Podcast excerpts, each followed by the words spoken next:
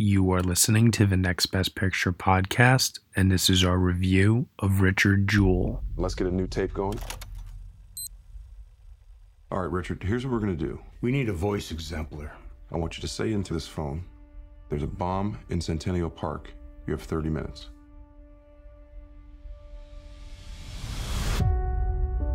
Richard, you're a national hero now. Thank you, sir. But I was just doing my job. You always look at the guy who found the bomb just like you always look at the guy who found the body. Jewell fits the profile of the lone bomber. A frustrated white man who is a police wannabe who seeks to become a hero. We're running it. You're a suspect. You don't talk. I talk. Say it. I don't talk. This might be the only way to clear your name. I want you to say there's a bomb in Centennial Park. You have 30 minutes. Stop trying to be their best friend. I was raised to respect authority. Authorities are looking to eat you alive. There's a bomb in Centennial Park. You have 30 minutes. I'm sorry, what? His accusers are two of the most powerful forces in the world the United States government and the media. I do want to help y'all. I'm law enforcement too. There is a bomb in Centennial Park. You have 30 minutes.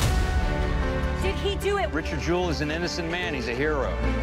There is a bomb in Centennial Park. You have 30 minutes. One more time, just a little louder. I report the facts. You've ruined this man's life. There is a bomb in Centennial Park. You have 30 minutes. Do a couple in a row. My son saved people's lives. There is a bomb in Centennial Park. You have 30 minutes. You set that bomb. There is a bomb in Centennial Park. You have 30 minutes. I don't know how to protect you. I think your client is guilty as hell. They want to fry you. You ready to start fighting back? All right, everyone, you were just listening to the trailer for Richard Jewell, and the story is as follows. American security guard Richard Jewell heroically saves thousands of lives from an exploding bomb at the 1996 Olympics, but is unjustly vilified by journalists and the press who falsely report that he was a terrorist. The film is starring Sam Rockwell, Kathy Bates, Jon Hamm, Olivia Wilde, and Paul Walter Hauser. It is directed by Clint Eastwood, written by Billy Ray. Joining me for this podcast review, I have Cody Dericks Hello there. and Ryan C. Showers. Hi, everybody. Okay, so it is December. We got very, very little warning. It must be a Clint Eastwood film.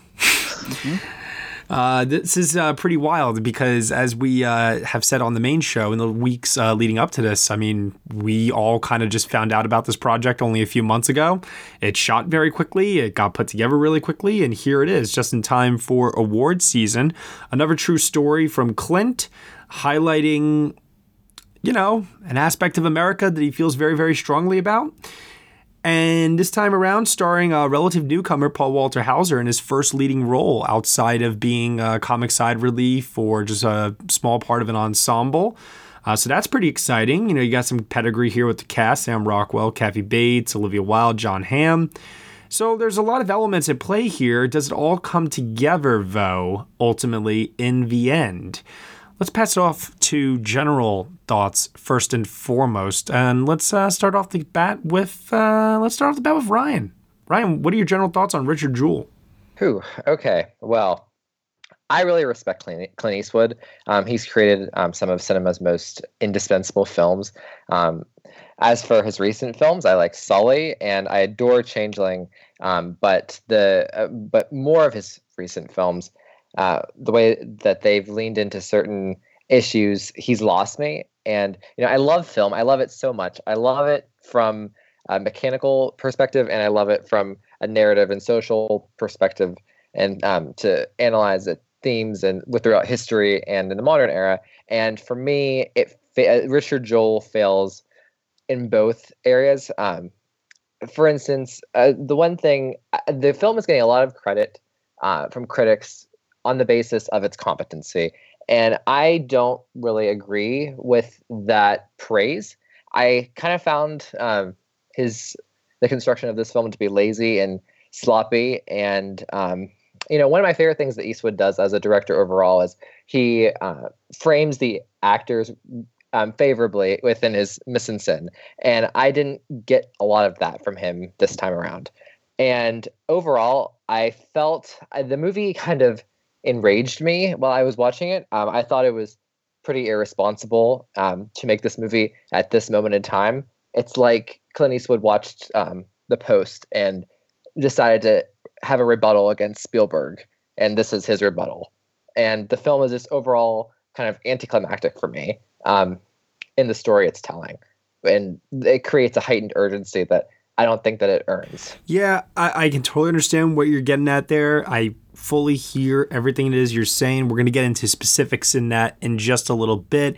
I, I too have had very, very frustrating uh, experiences lately with uh, Clint Eastwood and his filmography. I really, really, really did not like the 1517 to Paris or The Mule, and I was not as high on Sully as some other people were. American Sniper, not that high either. It was like just okay for me. Jersey Boys, blah. Let's keep going. J. Edgar, blah. Hereafter, very blah. Invictus. You know what's interesting? Because like Invictus to me is a blah movie with two good performances uh, from Damon and um, Morgan Freeman. And we go to then Changeling Gran Torino, and it's like Gran Torino. It, like for me, it's like Richard Jewell is a lot like Gran Torino in many ways.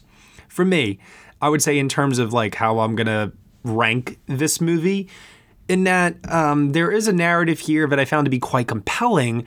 There are a couple of storytelling issues, not so much in a filmmaking sense, but just more so in uh, the film's messaging that I don't agree with personally and definitely rub me the wrong way. I don't think it's like a dangerous film or anything like that, but I can understand that there's an audience for this film. which is funny to say because the film's not doing that great at the box office right now. Um, ironic. But I understand that there is an audience for um, th- the messages that Eastwood is telling through uh, the stories that he is depicting on screen lately. I get that. I'm not that audience, but I understand that there's an audience out there for it at least. So. Yeah, uh, I, I, I get what you're getting at here, Ryan. I, I, I hear it. Let's let's pass it over to Cody. Cody, uh, what about you? What are the general thoughts here? So, not to just yes and, but almost everything Ryan said, I explicitly agree with. Um, I I also kind of miss the days of Clint Eastwood being a really like his films were so tight and well structured, and every moment was you know leading to the next with equal importance. I, I, I this is basic filmmaking, obviously, but something about this just the the famous one take and we're done style of direction that he you know has kind of made his trademark at this point in his career was really apparent in this one. You know, there was just a lot of sloppy filmmaking, unfortunately, which seems like an underhanded thing to say, but I mean, it, it just was apparent. And this movie should be a tight, taut political thriller, but it's just, it's just not. And I, I agree that the, some of the messaging I had trouble with, but a lot of it I also was a little bit unsure what the film was even trying to say because it really seems to be asking people to just be responsible with their jobs, but it's imbalanced in who it puts the responsibility of this whole ordeal on. And it's also the film itself, in a meta sense, is kind of frankly irresponsible with the way it reports its own facts while it's screaming at characters in the movie for being not responsible with the facts. So I thought that was a little, little ironic. Just a, a lot of it I found just very, again, t- sloppy. Unfortunately, I, I will say the performances across the board are great. Pretty. There's not a not a weak member of the cast. Even Olivia Wilde, who's getting a lot of flack, um, both for her performance and for the um, portrayal of this character. I found her to be watchable and fun, frankly, which like maybe isn't necessarily what this movie should have in it as for a reporter character based on a real person, but she at least brought life to the scenes that she was in. So yeah, I'm just kind of kind of at a loss of this movie, unfortunately. Olivia Wilde's performance in this movie is a mood. it really is. I think her first word is fuck, which is like a lot. I don't know whether to blame her or to blame Eastwood in maybe how he told her to play the role. You know, because he's the director and he's directing that performance at the end of the day, right? Well, the thing is, if we are gonna you know go with the stories of clint does one maybe two takes and then he's done if you're an actor you're not gonna have the full time that you would with the normal filmmaking process to maybe de- develop a character like you would normally. So you kind of have to go with your first instincts, which aren't always the best, frankly. But once you do them in a movie at the beginning of your shooting, you are locked into that character. So, I mean, I would love to know exactly how this was shot and what it was like behind the scenes for her. But I imagine she probably kind of got stuck in this character based on what was on the page, which is, you know, a screaming tyrannical perform uh, performance, and that you know that's just the way it turned out. And you know, the thing that really annoys me the most of all about um, uh, her character in this, uh, not just what's going on, uh, obviously within the news and how it's all uh, part fabrication, uh, just to create dramatic conflict. Because there, there's definitely a moral dilemma with that. That is something that I, I, I, think that when we talk about the messaging of this movie is de- highly problematic. But neither here nor there for a second. The thing that annoyed me more so than all of that was that she was so cartoonish and so over the top and so painted to be like this this I don't borderline evil character. And I say borderline because she's not evil. And the movie asks us to have sympathy towards the end when she shows a bit of emotion. And I was like, this is like the most unearned sympathy like I have ever seen in a movie in and recent time. Awkward. Yeah. Like the that scene where she's um, in the press conference, like in in the back of the best conference, the press conference, and she's starting to show remorse. It just felt so awkward and out of the blue. And like I I think the way that her character is used is uneven. Um, it spatially throughout the screenplay, and uh, it she just doesn't work on so many levels. But that's the thing I want to that's the thing I want to highlight there, Ryan. Actually, when you say uneven, and Cody, going back to what you were saying a little bit before too, I think this movie really, really desperately wants to have its cake and eat it too, in terms of we want to present our viewpoint of the media and tie that in politically into what is going on uh, in our modern day society as well, even though this is a story that took place uh, a couple years ago. Well, not a couple years ago. You know what I mean? Like in the past, 1996. Um, but they also want to earn our sympathy for these characters and telling this like human drama with this uh, lead uh, character, Richard Jewell, who is very endearing and is a kind hearted, sweet guy. And it wants to have it both ways. And I don't think it achieves either one in the attempt to have have it both ways. Well, the way point. that they portray the Richard Jewell character is it kind of he's kind of um, putty in the hands of the reporters and the FBI agents, and it paints him almost as kind of simple, unfortunately. Um, Paul Walter Hauser does a great job, you know, imbuing the character with a lot of humanity and pathos and like uh, earned naivete that is endearing. But the character on the page is very, unfortunately, the only times he has really specific um, like standing up for himself agency are uh, this isn't really a spoiler happen in real life i guess you know? When he's standing up for himself finally at the very end of the movie and when he is insistent that he's not gay because there are homophobic you know like jokes and accusations at him and those are the only two moments in the entire movie seemingly where his character is allowed to be defiant or stand up for himself. Well and you know as a majority gay podcast um uh, people on the on this podcast um i say hey thanks clint like those jokes were just so like I, it, it's not even worth like getting like um, angry about. It's just so annoying. Like really, and the people I saw it with were just howling at them. Oh, I'm my like, audience ate it up. Oh. Remember, guys, like I said at the top, there's an audience out there for this movie. Yep, it's unfortunate. Yep. Yep, it is what it is. It just ties into in that regard kind of just narrative they're trying to give this movie. It seems, right. who they're specifically skewing it towards, which is unfortunate because I again I also respect Clint Eastwood a lot. I mean, he's made fantastic movies. Even recently, I, I also really like Sully. So to see him kind of painting and playing in this world in this way is uh, is disappointing. Mm-hmm. But I want to like highlight then the aspects that uh, I did like about this, which was once again going back to the performances and the characters that I didn't find to be as problematic, and the performances I did find to be quite strong. Actually, uh, we mentioned Paul Walter Hauser. Um, I do think that he is very, very strong in this uh, lead role. As I said before, it's his first time uh, leading uh, a role uh, in a movie like this.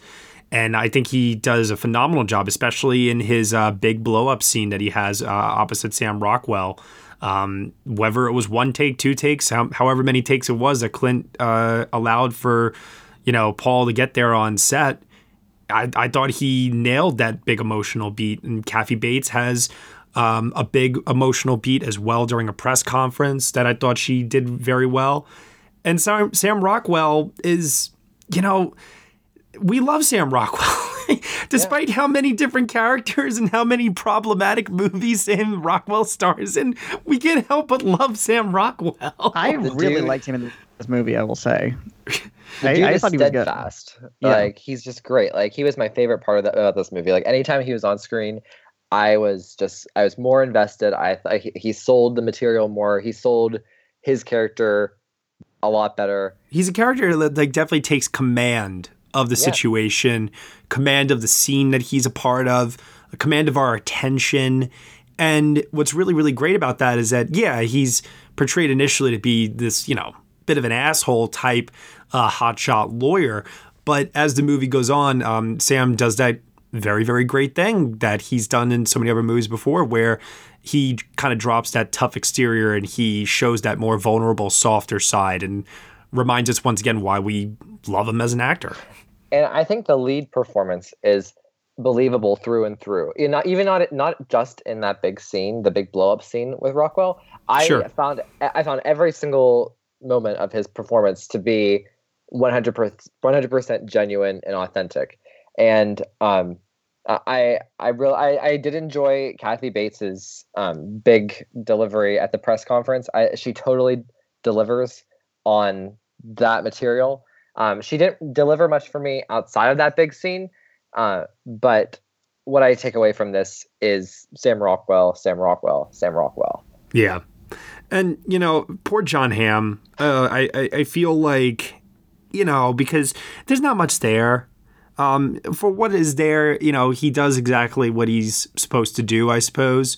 Uh, but ultimately, I, I just never found that character to be compelling. I never found that performance to be really that compelling. Yeah, you know, he just he was kind of just there to me, you know. You know what it reminded me of? It reminded me of his character performance in The Town. How how forgettable he was. And that yeah. Movie, everybody else was just so like everyone in the town, like you had Renner, you had Lively, Rebecca Hall. They all just had like leaps and bounds of like impressive um, moments. And then there's Jon Hamm who just kind of fades into the, back, the background. Now here it's a little more, more problematic and um, naughty. Um, no pun intended. Uh, the and so it, it, it, there's less of a neutral aspect that I have with his work here. But yeah. I don't know what about Jon Hamm. He just I feel like he can't get his footing in a good film role. Like he's got a, he really, he's got one really good scene where they are trying very very hard to get uh, Paul Walter Hauser to sign his rights away ultimately for uh, so that they can interrogate him or get a confession out of him or however they want. I, I liked him in that scene too because he's you know charming. right, right. To win over somebody, and that's what he's naturally good at as an actor. So I liked him. and you scene. also like start to see his frustration start to come through when you know he's realizing, oh, he's on to me. He knows that I'm trying to like do something. You know, I got to go back in the other room and rethink my strategy for a second here. Um, I, I did like him in that scene a lot. But you know, when he's doing this whole like, I think your client is guilty as hell, like like this whole like routine, I'm just like, oh, why are like the villainous characters and it's just so cartoonish, you know?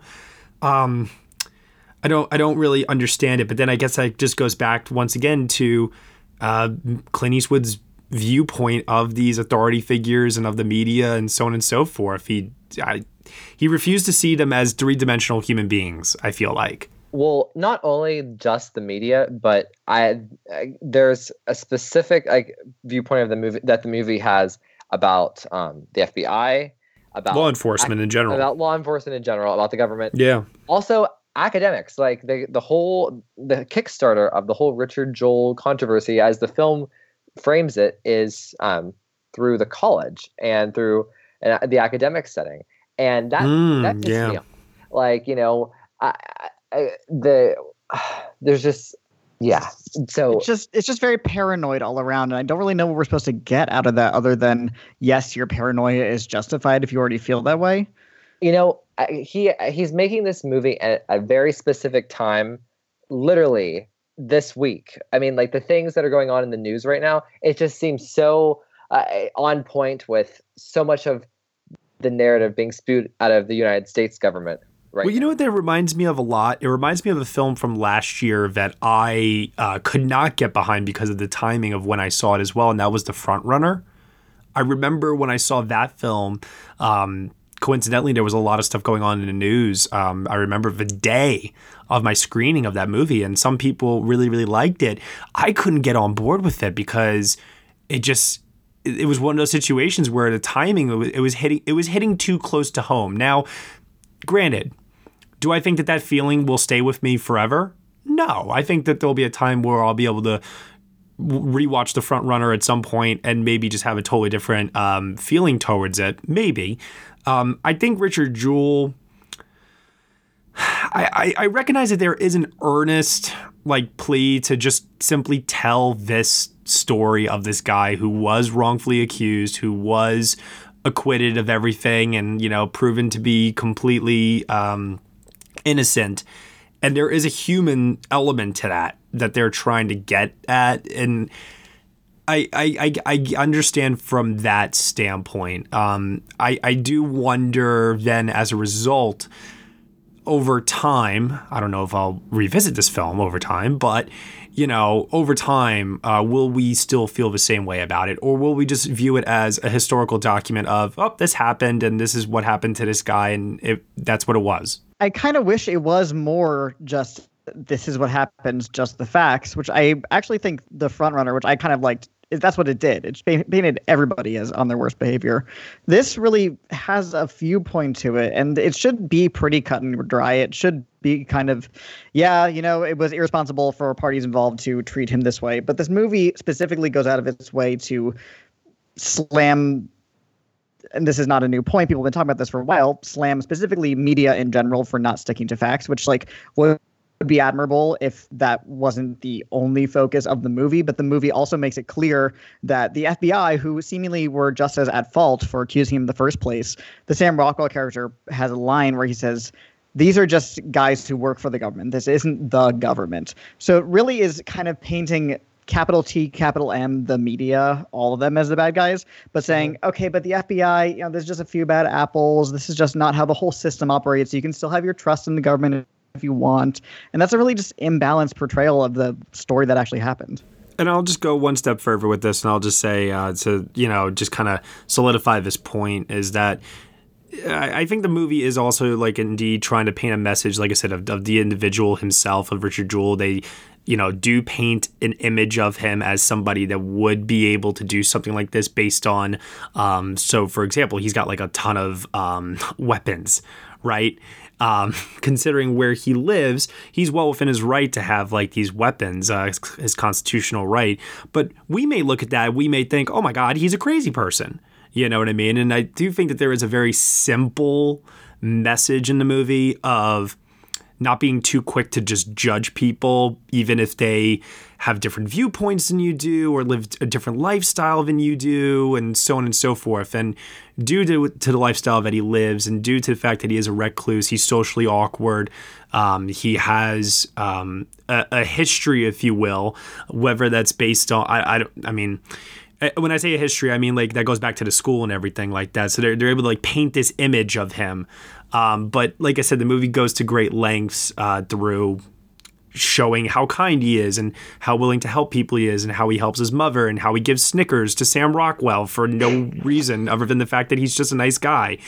Um, I, I do think that the movie is trying to get at some sort of a message there in terms of just let's just not be so quick to judge people that are different than us, I guess. I, I well, don't. I, at my worst, yeah. most cynical reading of it, I can take it as far as white men have the right in this country to have all the trappings and behavior of a typical, for example, shooter or white terrorist, national terror, whatever, and that's okay. I, and that's that's just kind of an icky message for me, and they they well, really stress that. It's definitely icky, but it's also a reality. Matt, like everything you just said, like I kind of like just like it the the and maybe this is part of why I just lost my patience with the film.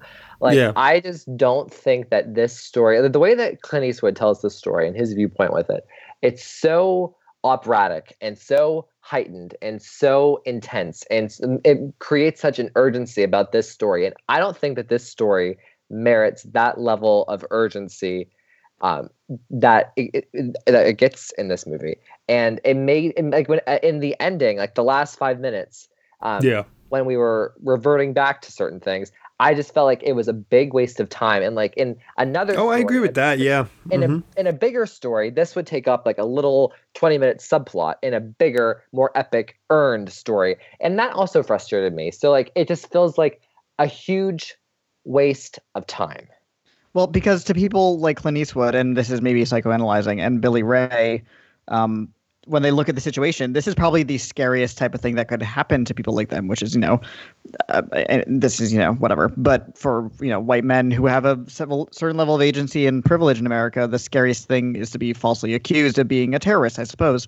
So seeing this wasn't event, even charged. probably sure, but this is this is probably the scariest possible thing that can happen to them in, you know, in a world where things like this happen to lots of other people for other various reasons. And I was thinking about this. So I was thinking about another Clint Eastwood movie that was that's some, semi-recent, Changeling. Okay, Christine Collins got locked up in that in, insane asylum. Like she, like there was a, an actual consequence with that. With Richard Jewell and his story, it, he he wasn't even formally officially charged, and that uh, it just uh, comparing thinking about Changeling versus Richard Jewell, and just thinking about Eastwood's evolution as a filmmaker, so it just made me feel so dispirited about about that evolution and the quality of this versus other films that that are more deserving of being told. It's like it, there's so much wrong with Richard Jewell, eh, and, and I don't think that it's it earns its place. And I think that's why it's not connecting with audiences. I think the film was poorly marketed marketed to the right wing kind of niche that Clint Eastwood has built for himself out, outside of the American Absolutely. That's definitely who the movie's made for, 100%. But they, they aren't buying it because the, the film, I don't think the film earns like the epicness that it's trying that it's selling. Yeah, I mean that, that's a little tough to say only because of um, you know it didn't have a good opening weekend. I, I would I would I, I would hear your argument a bit more if it had a high opening weekend and it had a huge drop based on that. But it's like I, I, I chalk it more back up to um, timing, uh, lack of marketing, and you know because the, the, and also too this doesn't really have in my opinion at least um, the strongest of reviews compared to some of the competition that's out there right now so there there is no real urgency um, so what you guys are talking about in terms of the timing of this movie and so on and so forth um, you know, it's definitely not the right time, and it's not the right time for that audience, you know, which is uh, quite quite hilarious actually when you think about it. so, what can I ask Matt? If if if they yeah. weren't going to release Richard Jewell this past weekend, when when would be a better time to release it to capture this audience? Because the films that beat it out at the box office were Jumanji, Frozen Two, and Knives Out. Knives Out has been out for weeks, and it's still came in ahead of Richard Jewell. Like, I don't understand if it, it, I don't, I don't think it's about timing. I think it's about the quality of the film and the the the piss poor marketing. I just think, don't think it has the zeitgeist appeal of something like American Sniper, which can really radicalize an audience and you know use word of mouth to build on a strong opening. This kind of is, you know, a semi-forgotten event in history that wasn't really doing its job in the marketing to make people either remember or see um, the importance of this story in a vacuum. It kind of just got put out there, and it was expected that people would just flock to Clint Eastwood. I agree. I agree that the um, uh, the quote unquote importance of this movie is one that is not directed at me personally. It's not directed at either one of you guys. It's not directed at a majority of people out there. Um, the audience that it is directed at. Um, I, I, Ryan, what I'm getting at in terms of the quality of the film, people don't know the quality of the film unless if they see it. Mm-hmm. Um, and the reviews were strong enough that um, you know his you know the Eastwood's base or the people it's being marketed at should have gone out to see it. I think they're not going out to see it because um, not because of the quality, because they don't know the quality. They haven't they haven't seen it. it's more so of I, I I do think that the messaging of the movie is so niche so niche. And I think I think Cody just uh, said it perfectly with Sniper. Sniper, it was like appealing to the Call of Duty people out there. It was appealing to young people. You know, Bradley Cooper was a huge star from the Hangover films and stuff. So I, I think there was a little bit more of a mass appeal factor there. Instead, with this, um, uh, you know, and then and then of course you know there's the mule, but Eastwood himself is a star for older audiences uh, that come out to see his movies. No offense to Paul Walter Hauser, but he, you know, not enough people I don't think know his name quite yet. And Rockwell is definitely not a leading man. you know, Kathy, but don't underestimate like the name of like Kathy Bates among like older audiences. Like, sure, you know the about the about Schmidt fans come out. I get it. yeah, But people who I think are more excited about Kathy Bates are people like me who like actresses, and the the the Venn diagram of people who are interested in actresses and interested in this movie, you know, are is is very very slim. without dwelling on it too too much here, I think that's the reason why you know people didn't really come out for it. Um, I think the quality aspect is one that's going to show itself over time anyway. Because Ryan, what you're talking about in terms of like especially the bombing event itself and everything, when Eastwood did the whole um, uh, third third uh, third person point of view perspective on Jewell with the shaky camera and everything, I was like, really? He went with that filmmaking trick? Right, that's his one moment of like big filmmaking in the entire movie, and it's kind of embarrassing. Yeah, I, I was definitely very underwhelmed uh, by what should have been like such a high point in the movie uh, in terms of the the scale of the set piece. I was really really let down by that. I was more so enthralled by the interactions between the uh, characters themselves, and like I said, you know, anytime Olivia Wilde was on screen, it was just like, whoa, what is happening right now?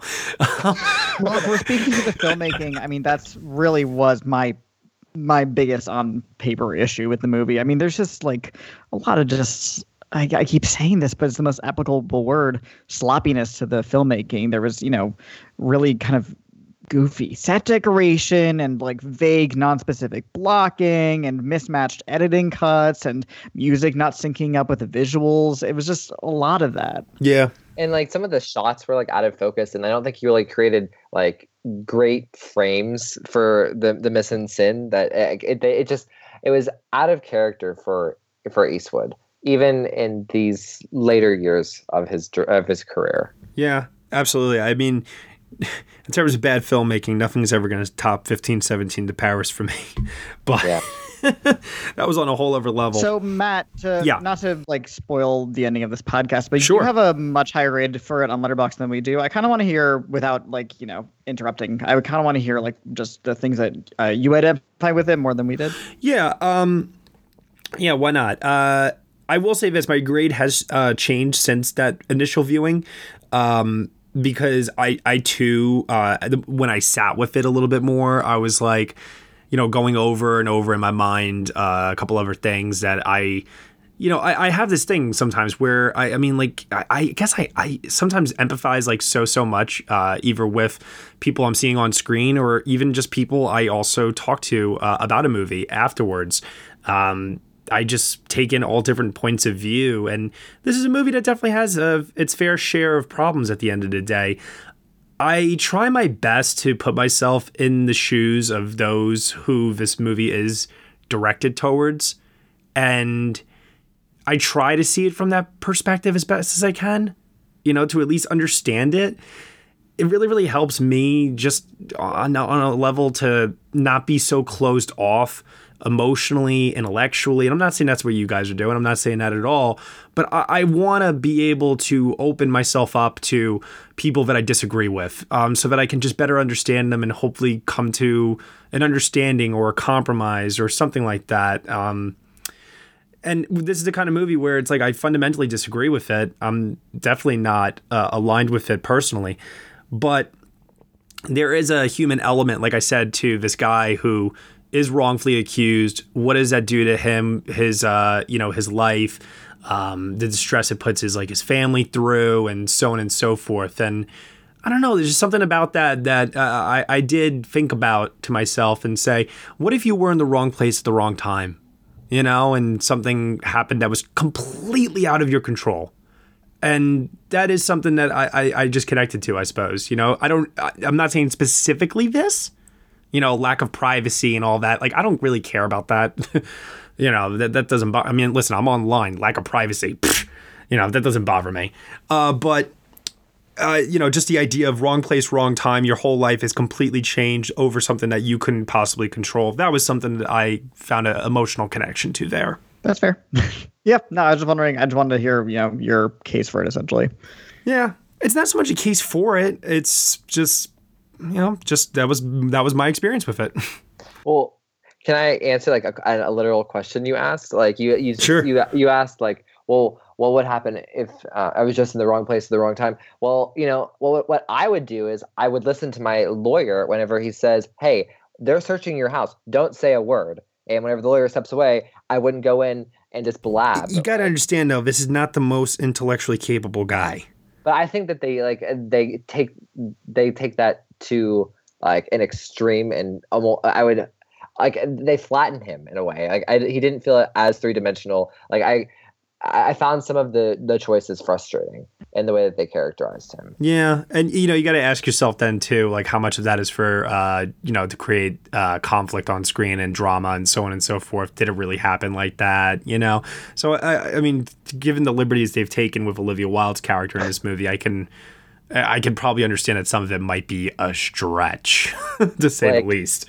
You know what? Actually, I was thinking as you the way that you like Matt listening to you describe Olivia Wilde's character in this is like uh, it, it's it's very entertaining, and I was thinking like she's something like that you would have gotten out of like Anne Hathaway and Matthew McConaughey's Serenity. Like it's that level of like Yeah. Like it's just so campy and just so. I, I, I almost can't believe that the performance is real.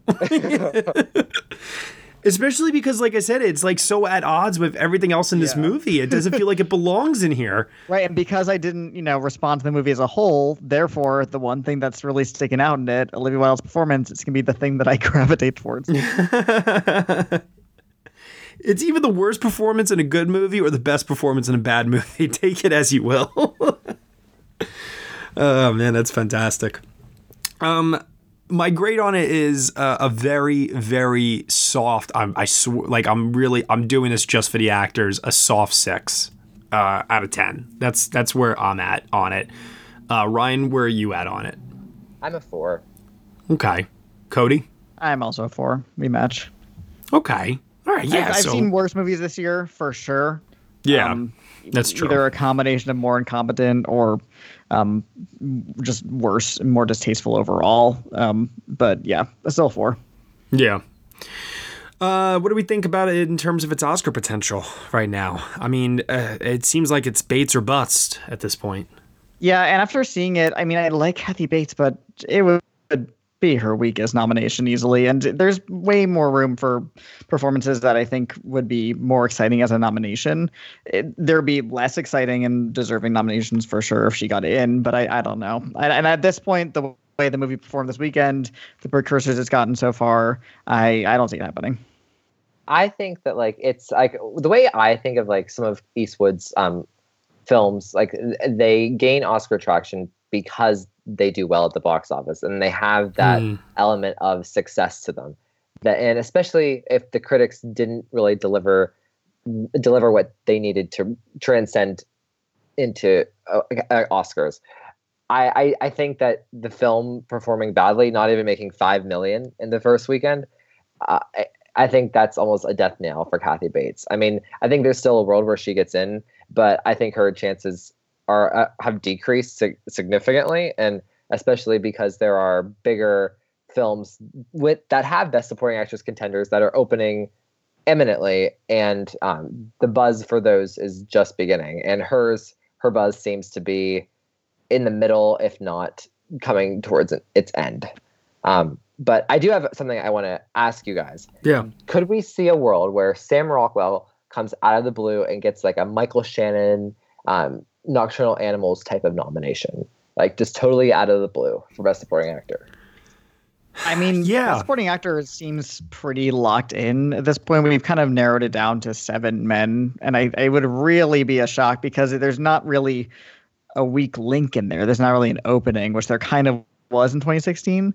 Um, I mean, at this point, it would be his third nomination in as many years. So it, when they like you, they like you. So I guess it wouldn't shock me, but I, I don't I don't see it happening. I, was shocked by his nomination last year for Vice, despite the fact it received a Golden Globe and BAFTA uh, nominations preceding it. I just thought that was such a unworthy performance overall uh, to be in there, and I just was not like on board with it. So this year we were like joking, like, oh, watch Sam Rockwell get a nomination for Jojo Rabbit, like you know, like because they just love him so much. But then he comes around with this performance in this movie, and it's like, oh no, he's actually really good in this. He deserves it. Yeah. Yeah, like he's pretty damn good. Like, and I would not be upset to see him uh, back in there again necessarily. I would start to feel like it's becoming overkill at this point. Um, but do I see it happening? That's the question. I let me put it this way: if he gets a BAFTA nomination for this, then I'll be I'll be on board. But predicting it out of the blue without any precursor uh, love, um, I'm not going to go that far in this I, case. If this movie didn't do well in America, it's gonna flop a Rooney in England. I don't. I really don't see that happening. They are not Yeah. going to touch this Yeah. with a nine-inch pole. Like, and you know, I think Kathy Bates really delivers in her big, um, her big scene. It's a, it's the most Oscar-y type scene you could hope for, and I think, and she nails it. I really, really wish that uh, she hadn't campaign lead at SAG because if she had gotten in at SAG, I think we would be kind of. I, I think we'd all be aligned that she's probably getting in. But because she didn't get in at SAG, now there's like this big question mark with just a Globe nomination right now of, well, what do we think? You know? Well, and plus, I feel like she is going to, uh, uh, as the film fades into the background, she's going to go with it um, because there isn't, she doesn't have this revved up machine behind her um, that she really would need in order to stick around through. riding the wave, if if you will. Yeah. Exactly. So. hmm That makes sense. Um, I'll, I'll, yeah, I'll, I'll get, I'll get on board with that. I, I don't even think there was a time where I was thinking this film could get maybe even like a sound editing nomination, uh, based on how well done the uh, the bombing scene was. Um, and it, to me, it wasn't well done. So, yeah, no, I, I can see a world where Richard Jewell, it, it just, you know, it's like it doesn't even it doesn't really make a mark you know Yeah. uh, the, the most unfortunate part about this though for me is i worry that paul walter hauser because he's the lead of the film i, I worry he's gonna be blamed um, for not being able to carry the movie box office wise for you know what i'm saying That would be unfortunate. because so much of it is him, you know. And he's really good in this. And this was like really good. supposed to be like his opportunity, if you will, um, in terms of like I said, like I don't I don't see him being a leading man in like a ton of other movies necessarily, um, but you know this this was a huge opportunity. I feel like, and I, I I think that in the studio system, people are always looking for people to blame, right? Yeah, I think people can keep returning though to his re- really stellar scene stealing work in I, Tonya, um, and also BlacKkKlansman, and I think he'll be just fine using that as a calling card. And this He has Cruella coming up too, where Oh. he'll probably pay another uh, bubbling, you know, uh, comic relief character. So And for people who see it, they're going to come out of it saying, you know, he's one of the good things about it. So I don't, I don't really too much about him as long as people with power see the movie or the power to, you know, cast and make movies. But uh, yeah. Yeah. Alrighty. Cool beans. Uh, anything else before we go? No, I'm good. Uh, my last note that I have written down here, I want to make sure that I uh, said this at some point. Largest on screen Macarena I've ever seen. Oh my god, it gets a fucking crane shot. I could not believe what I was seeing. Out of sync with the music, of course, obviously. I didn't know when I was going to find a moment to work that into the review, and I had it written down here in my notes, and I just wanted to make sure I had a chance to say it. And Olivia Wilde goes, "Oh yeah." so that was a highlight for me. I need someone to just take um, all the clips of Olivia Wilde in this movie and just make some sort of a montage on YouTube. Again, I think that they should like cross cut it with Serenity. I think that would be hysterical. All right, guys. Oh boy, Ryan, where can I find you on the internet? You can find me at RCS818 on Twitter. Cody. I'm everywhere Twitter, Instagram, Letterboxd at CodyMonster91 and give my horror movie podcast a listen. We're Halloweeners. You can find us at Halloweeners Pod. And I'm at Next Best Picture. Thank you so much, everyone, for listening to the Next Best Picture podcast review of Richard Jewell. You can subscribe to us on iTunes, SoundCloud, Google Play, Stitcher, TuneIn, Player FM, Acast, Castbox, and also on Spotify.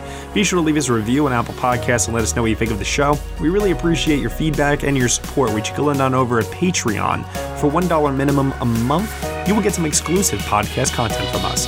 Thank you so much for listening, as always, and we shall see you all next time.